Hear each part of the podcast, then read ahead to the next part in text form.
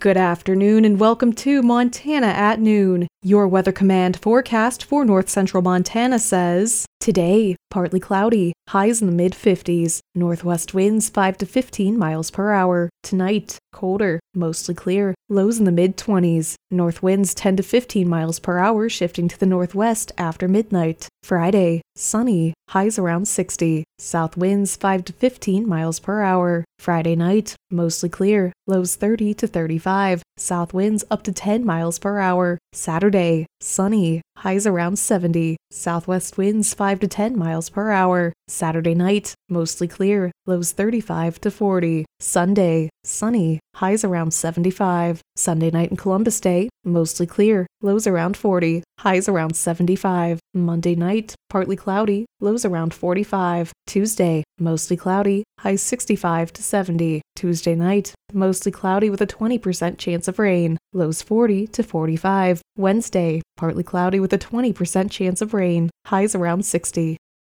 Here are today's news headlines. Montana State University Northern has entered into a partnership with Stonechild College that allows students easy access to MSUN's criminal justice program. Beth Durodoye, the Dean of the College of Arts, Sciences, and Education, and Jack Deeger, Professor of Criminal Justice, talk about the agreement. We created and we have a partnership with Stonechild College, an articulation agreement that, if you would, allows students to begin their work there and then move on to our criminal justice program here and then finish up here with their degree. It was just an agreement from the two schools to allow Stonechild to graduate with your associates and then you can move right into criminal justice here. That's basically what it's for. It's another pipeline to bring in more students into here from the surrounding area. Deeger talks about how the agreement started. I started here eight years ago and I asked, I can't remember who I was talking to, some about why are we not getting students up from Stonechild or actually any of the reservations. And there was no answer, so I just went out to Stonechild College, introduced myself, and said, Hey, I'd like to teach Introduction to Criminal Justice here at your school. Would you be willing? And they said, Yeah, let's give it a try. And so my first year out there, I taught one class, and I've been out there teaching every spring now the intro class, and we've just decided it's time to move forward and do this articulation agreement, and then hopefully they'll have an associate's in criminal justice here by next academic year. They talk about if they have any plans for more partnerships in the future.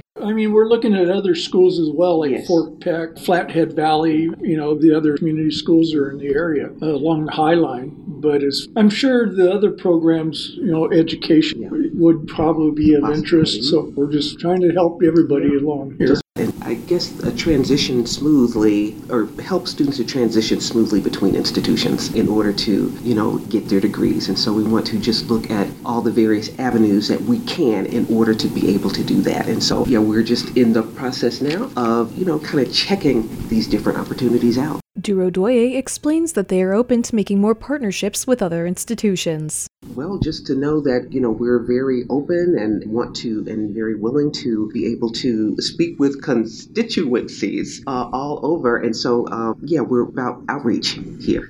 And we want to, you know, be able to do whatever it is that we can for our students. And we're looking for new ways and innovative ways and creative ways in order to be able to, you know, outreach. And so we're always open to listening to any thoughts that people have, as well as, you know, what's going on and the thoughts that are emanating from our institution and from Stonechild and from other institutions as well. Montana Fish, Wildlife, and Parks recently euthanized a female black bear and two cubs after they were found in a garbage dumpster in Zortman. Bears are attracted to dumpsters, campground areas, and homes due to the garbage and other available food. Securing precautions like securing any sort of attractants like garbage, pet food, and bird feeders can help people avoid conflicts with bears, both grizzly and black bears. Bear encounters are rare in most of FWP Region 6. Black bears are occasionally seen in the Little Rockies and the Bears Paw Mountains. The United States Department of Housing and Urban Development announced the availability of $13.5 million through the Self Help Ownership Opportunity Program for eligible national and regional nonprofit organizations and consortia with experience providing or facilitating self help housing opportunities. This funding opportunity aims to develop decent, safe, and sanitary housing for low income persons and families who would otherwise not have the opportunity to become homeowners. SHOP grant funds can be used to purchase home sites and develop or improve the infrastructure needs to set the stage for sweat equity and volunteer based home ownership programs for low income persons and families. The National Highway Traffic Safety Administration released its early estimates of traffic fatalities for the first half of 2023, estimating that traffic fatalities declined for the fifth straight quarter. According to the report, an estimated 19,515 people died in motor vehicle traffic crashes, representing a decrease of about 3.3% compared to the 20,190 fatalities in the first half of 2022.